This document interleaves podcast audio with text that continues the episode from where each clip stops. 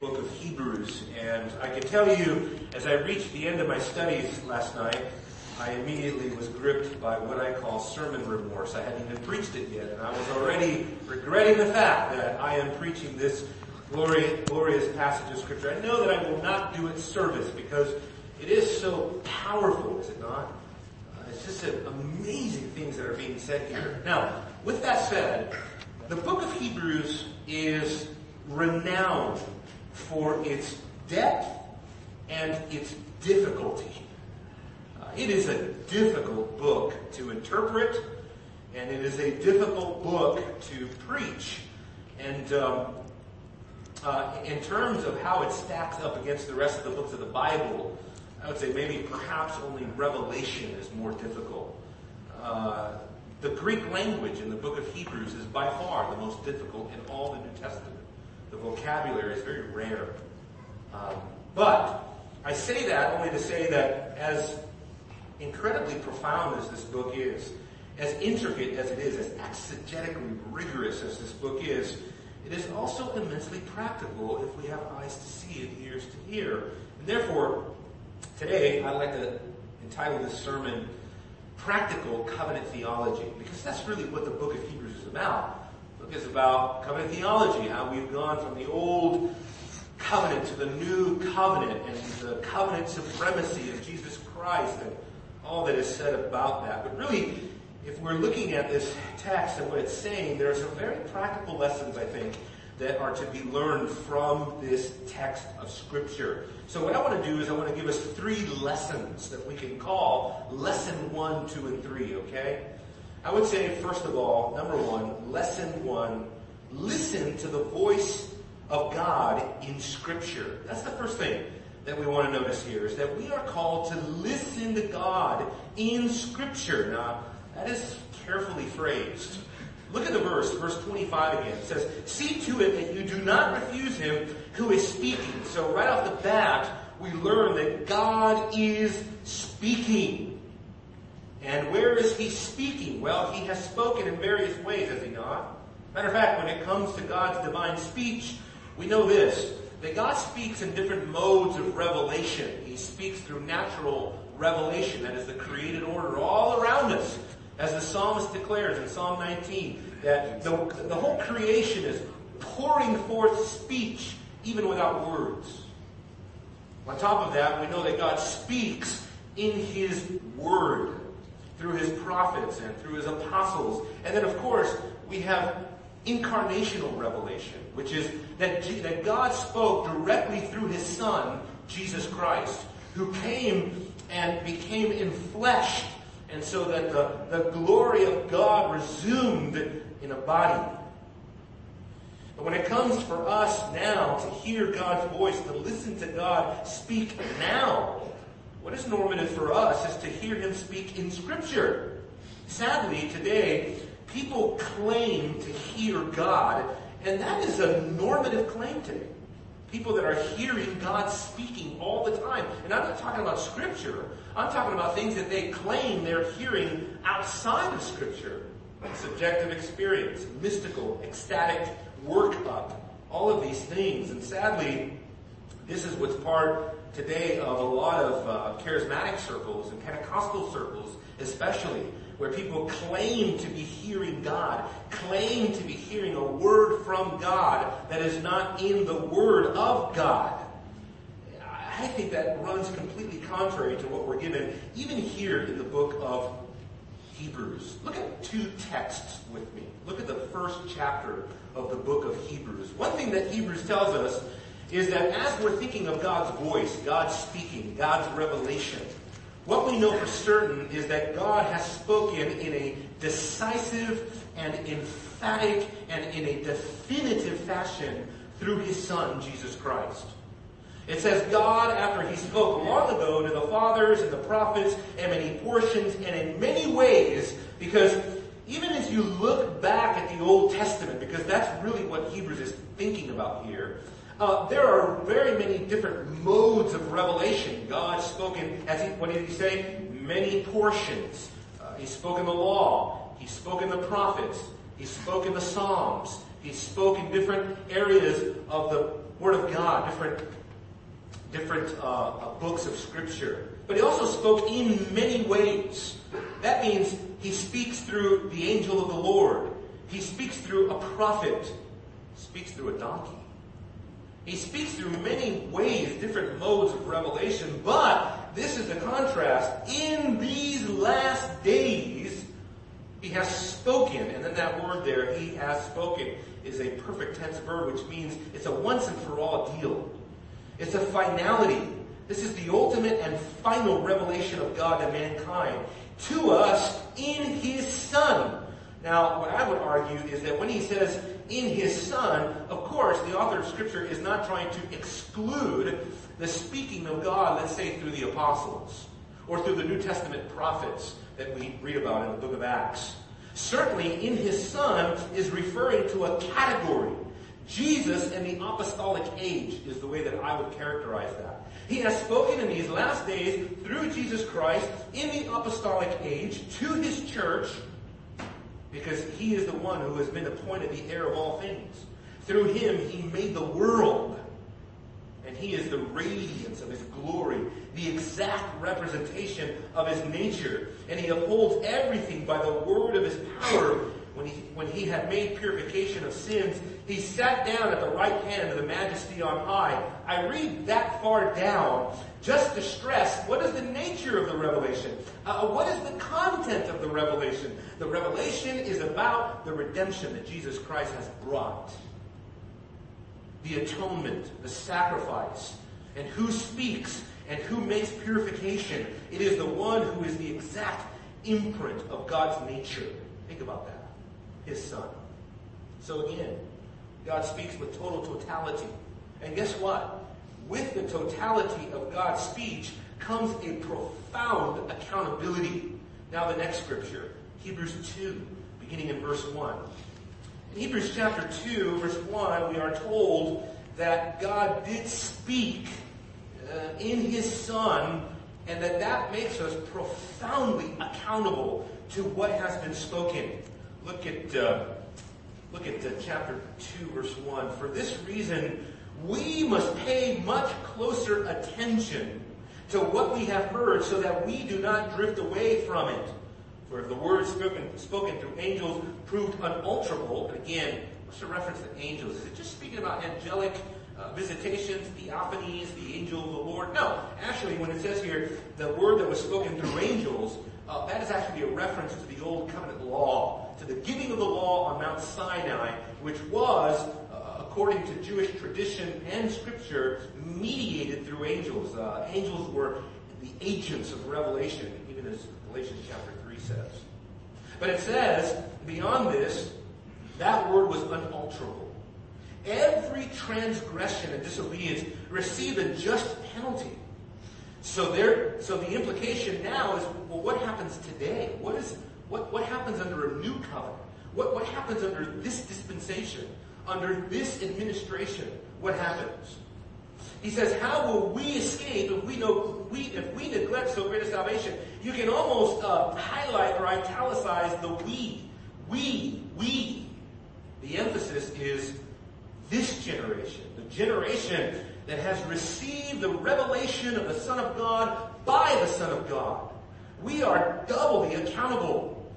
After it was first spoken through the Lord. It was confirmed to us by those who heard, God also testifying with them by both signs and wonders and various miracles and gifts of the Holy Spirit according to his own will. That's kind of why I emphasize the idea of the, the voice of God, uh, the Word of God, the revelation of God. Because so many people today claim to be hearing from God. I, I only bring this up because if you walk into any average bookstore today, Christian bookstore, there you will find stacks and stacks of books by Christian authors who claim to be hearing directly from God. And I'm not talking about memorizing the Bible. I'm talking about mystical experiences. I'm talking about ecstatic workup, where you have some sort of extra biblical uh, revelation from God, and that you are the only person that possesses that revelation. Be careful. Because uh, as far as I can tell in Scripture, that mode of revelation has ceased. There is no longer God speaking directly to fallible people who are not inspired by God. There are no prophets, in my opinion. There are no tongue speakers who are speaking supernatural, unintelligible tongues. And we wait around for a divinely inspired interpreter to interpret that. Uh, in that sense, I am a cessationist. In that sense, I do believe it is dangerous. And I would, I would admonish you to listen to God's voice in the Bible and not to subject yourself to the subjective experiences of anyone. Uh, sadly today, but so much in the name of continuationist theology errs, I think, on this point. That we have to today, in our own day, we have to subject ourselves to the notions, the private notions of individual people in the church who claim to have a word from God that you don't have access to outside of them. I'm sorry. I don't believe that type of revelatory power is at work today in the Word of God. Now, you have to understand, even here in chapter 2 that we looked at, um, because the early church did not have the fullness of God's revelation, not only was that type of charismatic phenomenon good, it was necessary. They needed revelation of this kind. They needed to have somebody to bring direct revelation from God, I think, until the fullness of that revelation was finished. Uh, so much that can be said on that, but I just, when it comes to God's voice, I'm concerned that we are not, that we don't have a high view of the voice of God, God speaking. We throw that around so haphazardly and so whimsically. God spoke to me. Oh, God speaks to this person. Oh, God gave this person a direct word. I mean, I've, I've talked to people who told me they hear God's voice audibly, out loud. I'm thinking, wow, can I come over? I'd like to be part of the theophany. Yeah, I don't think that's happening today. I think the reason why the author of Hebrews uses the even the second the second uh, person uh, vo- uh, uh reference here in, in this chapter is because he's identifying himself as a third generation removed from uh, these kinds of miraculous manifestations of the Spirit, these revelatory uh, modes of revelation. I think even by the time the book of Hebrews was written, I think those kinds of revelatory gifts like uh, prophesying and speaking in other languages miraculously, and even powers of healing and, and being able to produce miracles with your hands, I think that was already by this time fading away in the early church. And I think you see that even uh, in church history. You don't see any, there's no possible way whatsoever to confirm any prophets in church history, any tongue speaking in church history, you have hearsay and you have phenomena. Uh, but you do not have any possible way to verify it or authenticate it. And what I would say to our church is that that mode of revelation is confined to the apostolic age. And it makes sense because this is the apex of redemptive history. This is the greatest, highest point of revelation ever in the history of the world. Jesus and the apostles. And so what some want to do is they want to normalize that. And they want to say, oh, that continues even today. I don't think so. I think it was a sign for the final intrusion of God's eschatological purpose in Christ. I think it is the, the final sign, once and for all, that God has spoken through His Son and that we need to listen to Him. We don't need to listen to people today that claim to have this ongoing revelatory power. They don't. And I can go on and on and share my own personal experiences, but I will spare you from that. Come and see me after the sermon. I'll tell you plenty of stories. But I'm concerned to say, what, what is the voice you need to be listening to? Are you to go inside yourself? Are you to go to get internally and try to hear the still small voice in your own heart? What is God saying? I can't hear him? No, I think we need to go outside of ourselves to the Word of God, to the objective truth of the Word of God. Listen to what has, God has spoken in Scripture. I think that is the only safe path when it comes to revelation. Now, we are told very clearly here that not only does God speak But in this speaking, God is giving us a warning. You notice that?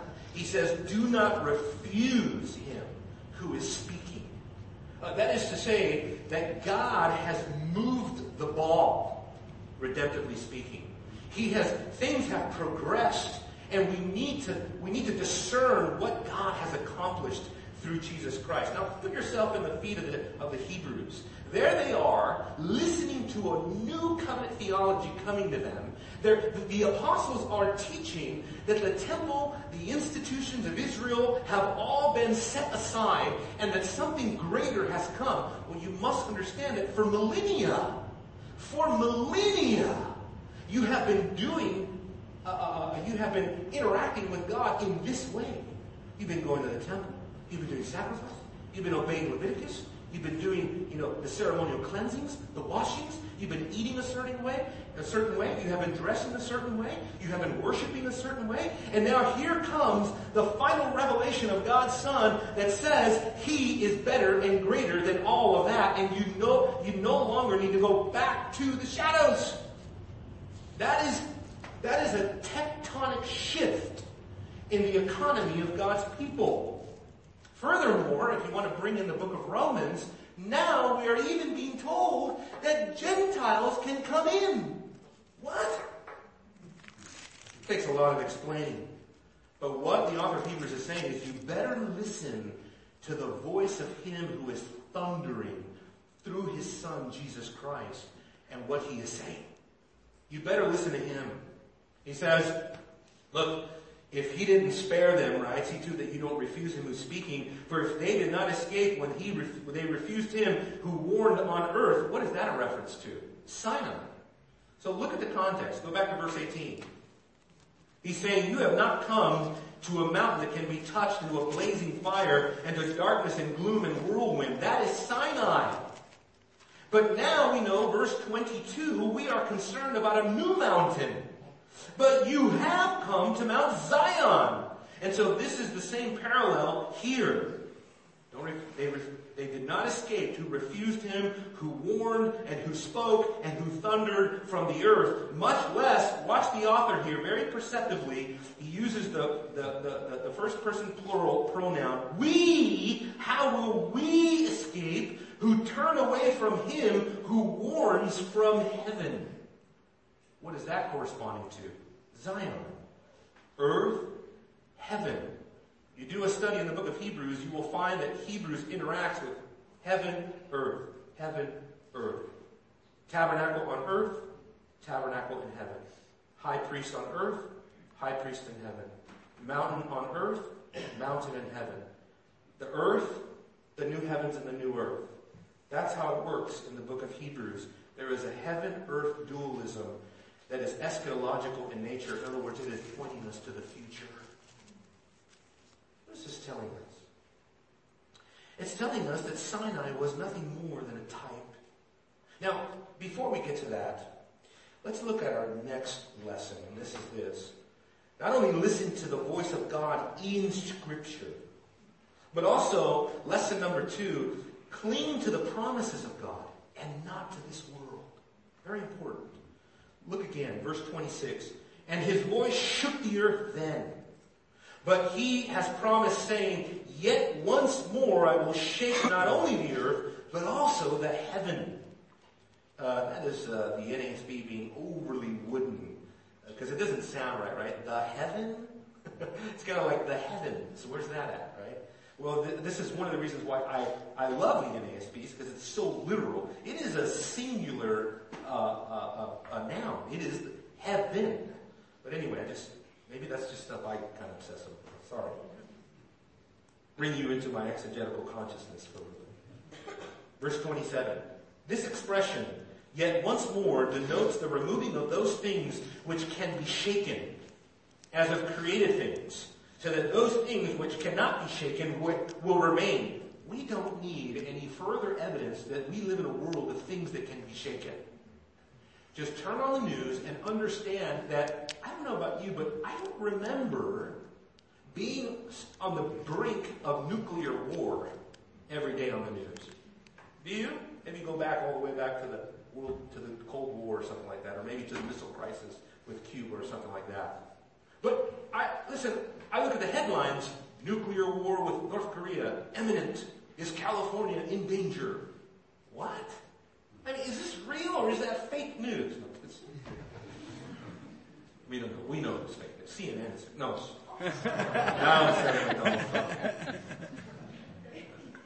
Is it real? Is it possible? Nuclear weapons are going to be going off? We're, we're, come, we're, we're drawing close to nuclear war? What is this, World War III? Well, folks, I, I don't know about you, but you understand there are hundreds of silos around the earth containing hundreds, if not thousands, of nuclear bombs. What do you think? They're just going to sit in there for eternity? What, are they just going to be there to look nice, polish you like you would like an old car or something? No, they're there for a reason. I don't know how God's going to use that in the eschaton. But I tell you what, it reminds me how fragile, how tra- one button. That's it. One button is all it takes to involve the nations in such an uproar, war, so catastrophic it could literally wipe everyone off the planet. Wow. And yet, what do you see? Uh, uh, uh, how do you see society responding? The way that the Bible would tell us to respond? Fear, trembling, knowing the times to start? No. Eat, drink, and be merry. Tomorrow we die. Who cares?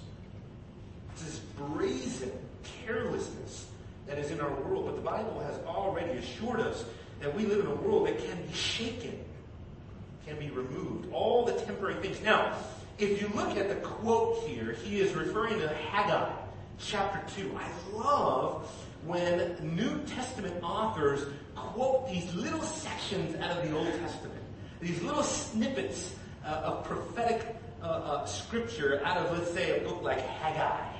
What do you know about Haggai today? I think we better go back and read Haggai. Because he's saying that Haggai was speaking of a time that is coming where God is going to shake everything that can be shaken. Uh, uh, look at how catastrophic this is. It says, yet once more I will, I will not only shake the earth, but also heaven. Wow! He's going to shake the heavens. The whole universe is going to be shaken to its core. What's going on there? Well, if you turn to Haggai, or I can read it for you, because I know you'll take a little time to get to the book of Haggai. Haggai chapter, Haggai chapter 2, beginning at verse 5. Haggai is, is, is looking at a time when God's end time glory will return and will exceed the glory of that which was possessed by Israel at any time prior to that. He says in verse 5, As for the promise which I made you when you came out of Egypt, now, just marvel with me. Would you just delight with me a little bit in the Bible? Look at how marvelous it is. What is this saying? This is saying that centuries after the Exodus, the Exodus still is relevant. It all goes together. He says, what, what I promised you when you came out of Egypt, my spirit is abiding in your midst. Do not fear, for the Lord says, the Lord of hosts, once more in a little while I'm going to shake the heavens and the earth, the sea also and the dry land. Interesting reference to the dry land. What's the first time you hear of dry land? Genesis. Genesis. The dry land appears. So what is Haggai saying? Well, he's saying the same thing that Isaiah says, that Jeremiah says, that Ezekiel says, that many of the prophets say, that the end times, that the the, the, the, destruction of all things, the removing of the things that were created, is going to function like a decreation and uncreation and unraveling of the created order. Think about that. He uses Genesis language, but in the reverse. To undo it, not to make it, but to undo it. So that at last, a new creation will come in eventually and emerge.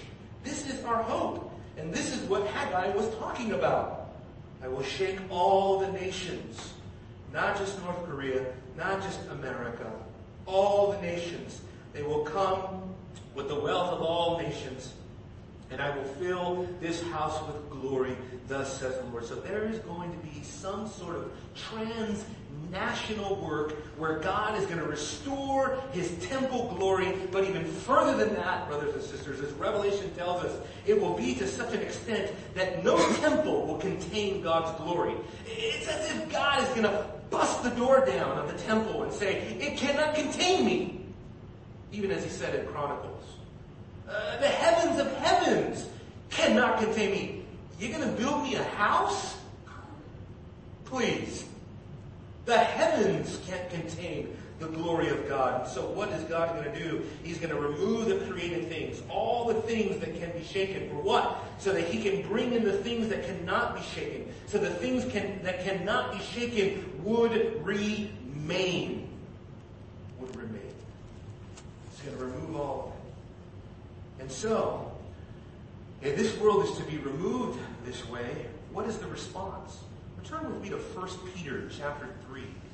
1 Peter chapter 3. I think Peter is a good interpreter. Excuse me, 2 Peter 3. 2 Peter chapter 3. This is a good parallel passage. This is another example of how the general epistles often harmonize with each other. Remember, the general epistles begin at Hebrews, they go all the way to Jude, but um, it's, it's amazing how that little cluster of books uniquely harmonizes with each other. Now listen to what Peter says. Peter says in 2 Peter 3.10, But the day of the Lord will come like a thief, in which the heavens will pass away with a roar, and the elements will be destroyed with intense heat, and the earth and its works will be burnt up. I remember the first time I ever heard a sermon in my entire life. I was 19 years old, and I went to Calvary Chapel, Costa Mesa, and the preacher was David Hocking, and he was preaching on 2 Corinthians chapter 3, verse 10. And he read this uh, passage of scripture. It was on a Thursday night, and I sat there trembling, thinking to myself, God is going to destroy everything. That was my lofty theological way of interpreting what I was hearing. God is going to just, he's going to jack everything up. This is scary. Where do I fit in in all that? Where do I fit in in all that? Since all these things are going to be destroyed in this way, what sort of people ought you to be in holy conduct and goodness, looking for and hastening the coming day of God, because of which heavens will be destroyed by burning, and the elements will melt with intense heat. What's the response? Just like Hebrews. But according to his promise, didn't he just say in Haggai that he made a promise? According to his promise, we are looking for a new heavens and a new earth in which righteousness dwells because that is a righteousness that cannot be shaken. And therefore, the simple lesson for us, brothers and sisters, is that we cling to this promise we, we live in the light of this promise. We live holy and we advance the kingdom of God. That is how you hasten the day of God. You preach the gospel. You evangelize. You spread the knowledge of God so that we can assist in the coming day of God, which is a remarkable thought in and of itself. Therefore, we can't trust things that are going to be reduced to rubble. Can you? We're to put no trust in this culture or in our clutter. We're to put no trust in the things that can be easily removed by God with a whisper. It will only disappoint us. Of course, all of this simply echoes what Jesus himself taught his disciples, which is just another way, uh, uh another example rather, that much of the brilliance of New Testament theology all goes back to the sayings of Jesus. It's amazing. After all, was it not our Lord who told us, do not store up for yourselves treasures on earth? And now Hebrews is telling us, because earth itself will be shaken and it will be done away with. Where moth and rust destroy, where thieves break in and steal. But store up for yourselves treasures in heaven where neither moth nor rust destroys, where thieves do not break in or steal. And this is the imperative lesson here. For where your treasure is, there your heart will be also. Our stuff and how we hold our stuff and how we love our stuff is often a reflection of where our heart and where we're truly, truly invested. What are our priorities in this life? Lesson number three. And I think in league with what Jesus just taught us here, live for the kingdom. Look at the last verse here. Verse back in Hebrews. I think it's verse beginning of verse 28. Therefore, since we have received a kingdom which cannot be shaken, let us show gratitude by which we may offer to God an acceptable service with reverence and awe, for our God is a consuming fire. Do you see now why last night, late last night, I'm sitting there going, oh, never gonna get to all this. It's impossible. We're talking about God being a consuming fire. How do you summarize that? And some of you thinking, well, just hurry up and summarize it. I don't know, figure it out. I know you. I know what you think. Um, no, I know that you want me to take my time. You know, we have, you know, people, they argue over the color of the pews or the color of the carpet. In our church, I get done preaching, people say like, just keep going, don't worry about anybody, just, just keep preaching. And other people are like, you know, I really appreciate that you just kind of summarize that. this is an impossible, tightrope, it's impossible. The pastor's job is absolutely impossible. So here, here it goes, I just let it rip. We have received a kingdom which cannot be shaken. What is the kingdom? This is a major debate theologically among all the systems of theology. The dispensationalists and the postmillennialists both agree, ironically enough, that the kingdom is a literal manifestation.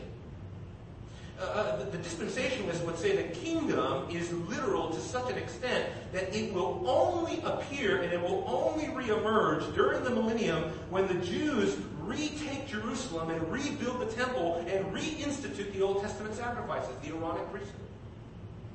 Well, postmillennialism vehemently rejects that. But postmillennialism would also say that it is our job in this present evil age to build the kingdom of God such that we see the kingdom of God in the transformed culture around us. Is that what the Bible teaches?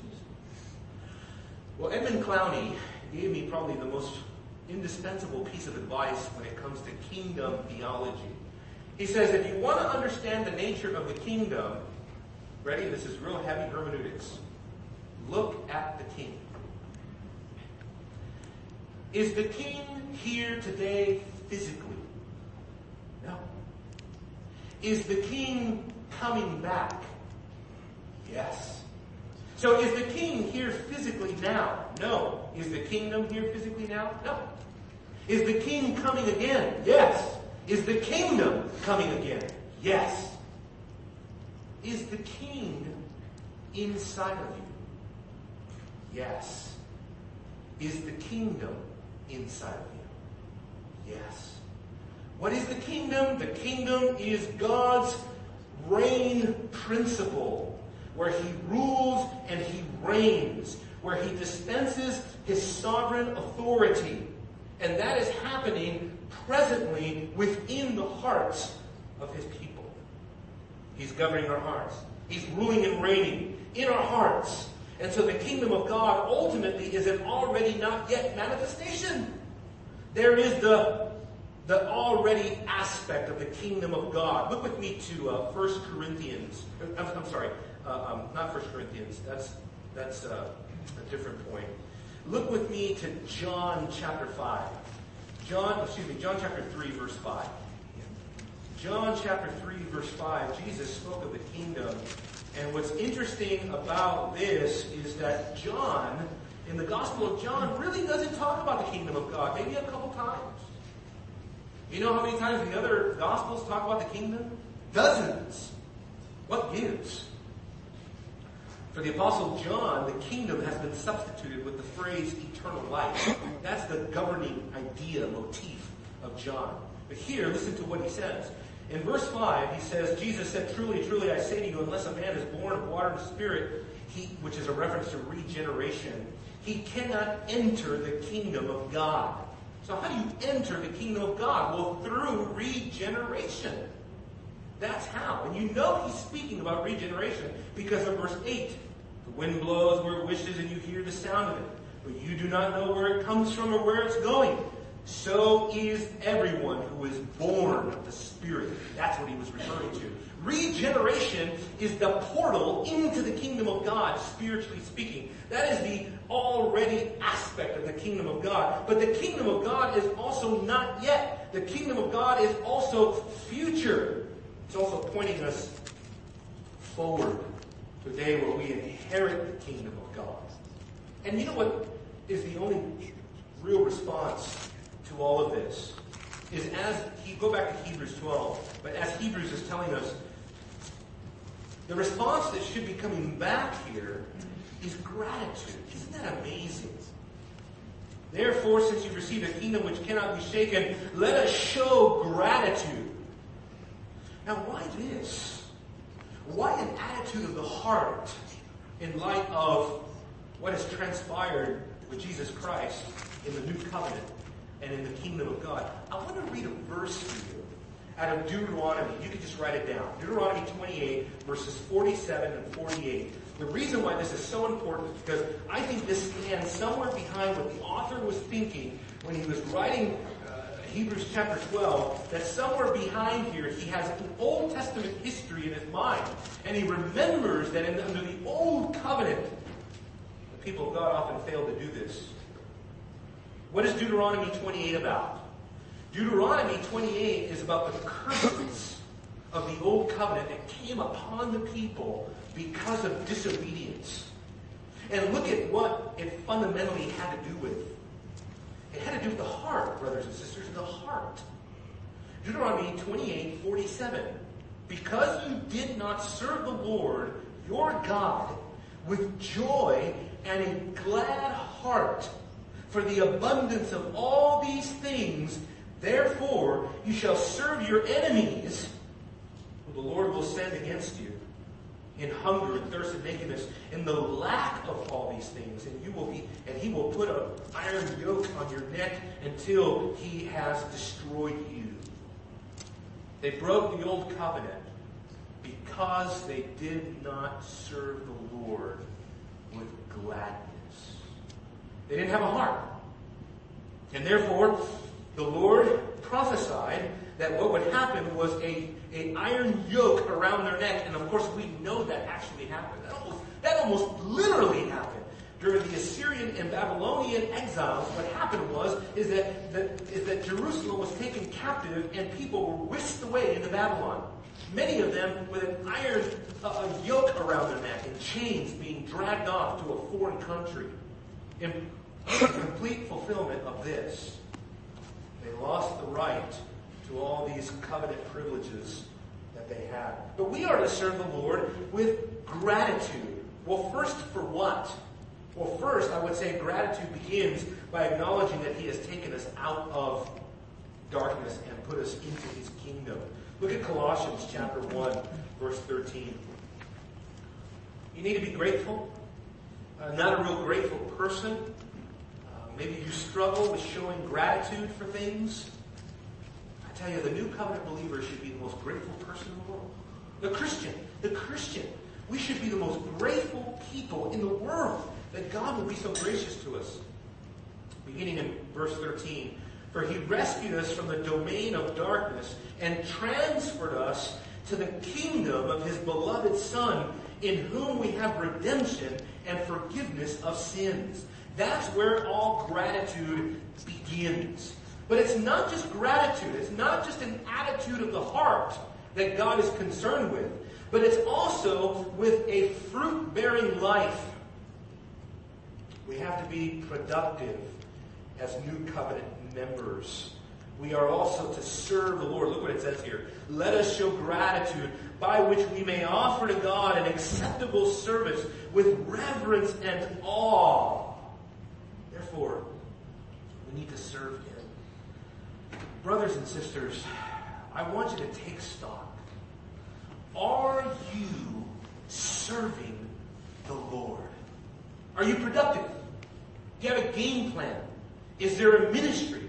Are you involved in something? Do you have a prayer list? Do you go and participate in the stated meetings of the church, like the men's study, the ladies' study? Do you go to evangelism? Maybe, maybe you don't want to evangelize yourself. Maybe you can gather together with a group of people to pray for those that do go out. Pray for our safety. Pray for our unction. Pray for our protection and our strength. Uh, but, but, but something, in some way, serve Him. Uh, it's dangerous not to serve God. It is dangerous not to be productive in the local church. I'll prove it to you. John chapter 15, you know this passage, beginning of verse 1.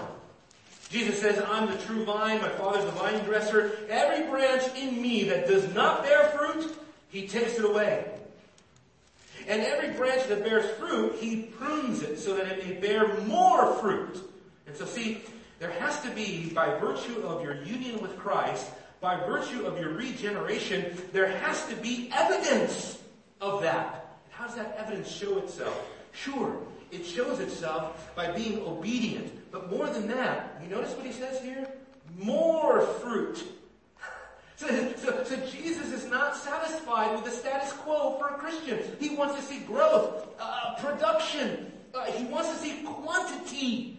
He wants to see activity in your life for the kingdom of God. Uh, look at this. Look at the progression here. Verse 5. I'm the vine, you're the branches. He who abides in me and I in him, he bears much fruit for apart from me you can do nothing. See, and then the reverse of that is that if we are part of him, if we do have union with him, we cannot but bear fruit. Something's wrong if we're not bearing fruit in our lives, if we're not being productive, if we won't get involved, if we don't want to participate. Look at verse 8 bringing it all the way home. Jesus says this. This is emphatic, isn't it? It's clear. Uh, this is not ambiguous. Jesus said, My Father is glorified by this, that you bear much fruit and so prove to be my disciples. Talk is cheap. You have to have the works to back it up. What did James say? James says, Faith without works, dead. And he was a, I think he was a reformed guy before his time. I think James agreed with Luther. But he still said faith without works is dead. What is he saying? True faith, saving faith, authentic faith always produces works. If you're saved by faith alone, your faith will never be alone. It will always be accompanied by a fruit bearing life. Stay with me. Don't check out here because we're going to go a little long today. Just as we're called to be fruitful, we are also called to be reverent. Notice, we're to serve Him with reverence and awe. Notice first that this is what is deemed acceptable service to God. This is what the reformers following in the tradition of Calvin they believed in what was known as the regulative principle of worship. Right? They, they had such a high view of worship in the, in the midst of the service of the local church. They, they had such a high view of worship that what they said was, look, if God doesn't prescribe it, we're not going to do it. We're not just going to take it upon ourselves to get creative and do it the way that we think is effective. No, no, no, no, no. It has to be prescribed, right? Uh, for example, that's why we shouldn't celebrate Christmas necessarily as if it's some sort of ordinance from the Bible. Does the Bible teach us to celebrate something like Christmas? Of course not. Um, we're, we're, told what the service of the church is to consider. Now you guys are like, oh man, I can't do Christmas in this church. No, no, no. I'm not talking about that. Look, I get a Christmas tree every year. To the chagrin of some people, they go overboard with this. But anyway, I'm not saying you can't celebrate Christmas as a family or whatnot. I'm saying you cannot make it as part of the local church, right?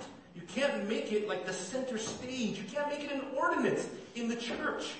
We are told what we're supposed to do in the church. Public reading of scripture, the singing of songs, church membership, the Lord's, uh, the Lord's Supper, baptism. These are things that God has prescribed, and these are things that we do explicitly. But coming to this issue of reverence, notice that this is all a God-centered affair. Not only do we follow what has been prescribed for us, but we also recognize that the reason why we do that is because it's unto God. Notice what he says. An acceptable service to who? To God. I'll never forget. Artaxerxes was telling a story once, a great preacher, and he says that he walked out of a church service once and somebody turned to him and said, how did you like the worship? And he said, what does it matter? It's not for me.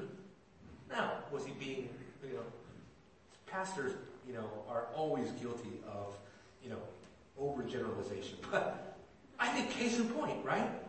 Worship is not for us. Worship is for Him. Uh, this is why when, when, when we're being led in worship, and Landon and, and, and Jonathan and, and Amanda are up here singing, uh, we should be singing with them, right? Because we're not here to be spectators. We're, we're here to render acceptable worship, and he's actually going to go on to talk about the fruit of our lips. We're here uh, to worship and extol Him. Right? It is not so that we're here imitating anyone, impressing anyone. Boy, how many churches struggle with that, right? Man, the worship team is like a soap opera up there. That's terrible. That's completely contrary to what we're supposed to be doing. That, that shows that we've, you've become radically man-centered in your worship. It's all about Him. And look at the logic. Because, verse 29, for our God is a consuming fire. Wow. A couple things to notice here. That phrase, a consuming fire, is an Old Testament, comes from the Old Testament. And it's, it's found in different contexts. For example, in Deuteronomy 9, it is found that God is a consuming fire in a divine protecting way where God protects us from our enemies. But also in Isaiah 33, God is a consuming fire who will judge his people for their faithlessness. And so it's used in different contexts. Here, God is categorized as our God. Did you notice that? Let that comfort you. Because I think we read this text and we think of like, wow, judgment. And we should fear. But notice that the author of Hebrews did not hesitate to say that he is our God. Our God. Matter of fact, even though he is citing, and going back to Deuteronomy, and quoting directly out of there, uh, he, he, he changes it just a little bit. Uh, the, the, the, Septuagint says, Your God is a consuming fire. Uh, the apostle here, the author, changes it to our God, right? Because this is the strong covenant language that He is our God. And who is our God? He is a consuming fire. In other words, our God elicits reverence, awe, fear. Too often our worship, I think, fails to walk in the spirit of this. The preaching is often weak.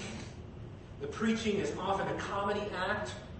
The worship is man-centered oftentimes. Uh, the fellowship is shallow. It's not spiritual. Uh, zeal is low. Apathy is normal. Uh, the commitment to the church is negligent. And the reality is, is that we often reflect in our worship that God is not a consuming fire. He is not holy, infinite, transcendent, and majestic. Uh, you go to some churches and you get this idea that God is like a divine therapist or something. That God is, maybe he's like a, maybe he's like a charismatic entrepreneur or an entertainer. Maybe he's like a cosmic cheerleader in the sky, like rooting you on. Right? He's your life coach. We have so descended from the lofty view of Scripture that God is a cosmic God, that God is transcendent and altogether other than us. He is so beyond us. He so transcends us. If He doesn't condescend to us, the fact that He's a consuming fire means that we would be incinerated in His presence. Excuse me? Matter of fact, as we encounter the consuming fire of God, you remember what happened. God is, a, Moses approaches God on the mountain and, and, and he goes to God in the burning bush. Do you remember? And what is the first thing that God tells Moses? You want me to read it? Do not come here. He says, do, no, excuse me, do not come near here. Wow. This is Moses, the prophet. If Moses can approach, where, where, where does that leave us? Do not come here, Moses. Remove the sandals from your feet. The place on which you're standing is holy ground. Because God had chosen to manifest His covenant power, His covenant presence in the burning bush that was not consumed, He instantly holified the environment around Him. It was as if there was an intrusion of the new heavens and the new earth upon that mountain. This is what heaven is going to be like. We're going to get to go into the presence of God and we will be safe. This is a truly amazing to some people, it seems like a contradiction to think in terms of fear and awe, knowing that Hebrews assures us that we have access, right? Hebrews chapter 10. We have a, there's a new and living way. We have access. We can come. However, however, there's no contradiction here. There is only the sweetest communion conceivable. Listen, without the element of pure, clean fear of God, there is neither service to God nor communion with God. Notice the balance. Hebrews is citing Deuteronomy chapter 4 verse 24 that is looking forward and refers to God as our covenant God. And it stresses the fact that God is not ashamed to identify with us. It means He is our God. We are His people. And those that fear Him come to Him and serve Him fear and trembling. Fear and trembling. Reverence and awe. These are the characteristics of a pilgrim who is on his way to the eternal city, to the city of the living God, even to Mount Zion. I've often told this story, but if you go to Israel today and you go up to the Temple Mount, the ancient steps of, the, of Herod's temple are still there. You can go 2,000 years old. You can walk on. And the steps are very particular, as I mentioned before. The steps are staggered. Short step, long step, short step, long step. Why? It's just an awkward way to go to go upstairs. We don't do that today with our stairs, right? It's because God wanted to slow the worshiper down. You don't hastily go up to the mountain of God. You go in a staggered fashion because you have to contemplate what you're about to do. When we come to worship together in church, let's prepare our hearts for worship. When we come to take the Lord's Supper, let's examine our hearts. Let's prepare our hearts for worship. And in our, our whole life, Romans chapter 12, all of life is worship. Therefore, we should be constantly vigilant, examining our hearts, keeping short accounts with God, so that we can serve him with fear and reverence all the days of our life. Father, I pray that you would do that in us